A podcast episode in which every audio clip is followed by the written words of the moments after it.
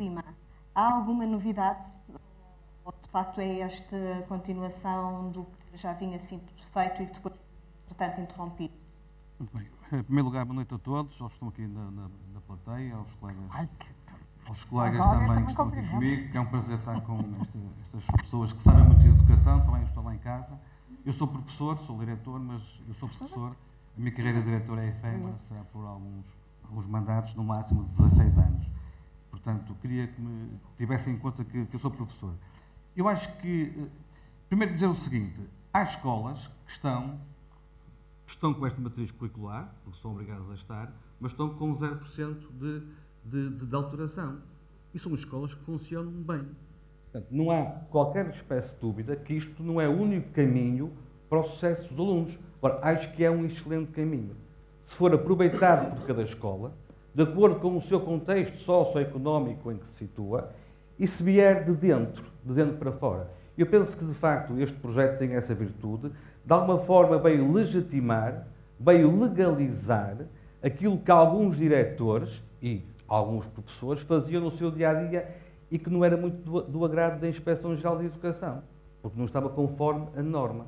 Eu penso que o, o sucesso desta medida, nas escolas onde está a ser eh, eh, aplicada, se deve muito àquilo que diariamente se faz nas escolas à custa do- do- do- do- do- dos professores. Não são os contratos de autonomia tiveram uma apreciação muito negativa há 15 dias atrás do Tribunal de Contas que dão, que dão autonomia ao diretor. Não são.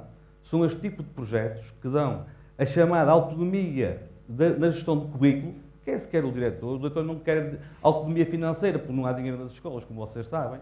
Quer este tipo de autonomia e sabe aproveitá-la. Se tiver que aproveitar. Há escolas, como eu disse, que não estão, estão com 0%, neste caso, ao nível deste projeto, e que têm sucesso fantástico. Não tem que entrar ne- neste projeto. Agora, penso que, de facto, isto é importante.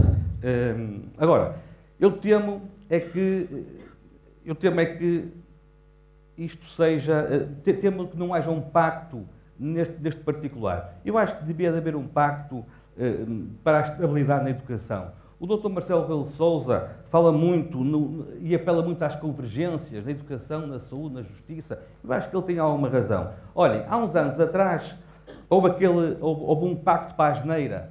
Eh, O PSD e o PS patrocinaram esse pacto. Portanto, eu estou dos dois lados, não estou contra ninguém, ou, ou estou contra o governo de direita e o governo de esquerda, de esquerda quando criaram os mega-agrupamentos. Na minha opinião, os mega-agrupamentos, a maior asneira em termos de organização do nosso país. Os mega-agrupamentos. Não são os agrupamentos.